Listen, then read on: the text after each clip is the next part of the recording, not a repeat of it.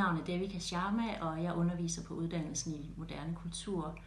Min forskning handler om forskellige kulturelle forestillinger om retfærdighed og uretfærdighed, lighed og ulighed og skyld og uskyld. Jeg har beskæftiget mig med det amerikanske fængselsvæsen, som det optræder i amerikansk samtidskultur. I øjeblikket interesserer jeg mig særligt for det humanitære kulturelle status og for skandinavisk privilegiesensibilitet, som jeg undersøger i blandt andet øh, litteratur, film, drama og humanitære kampagner. Men i virkeligheden skal jeg jo sige noget om, hvad vores studerende typisk interesserer sig for.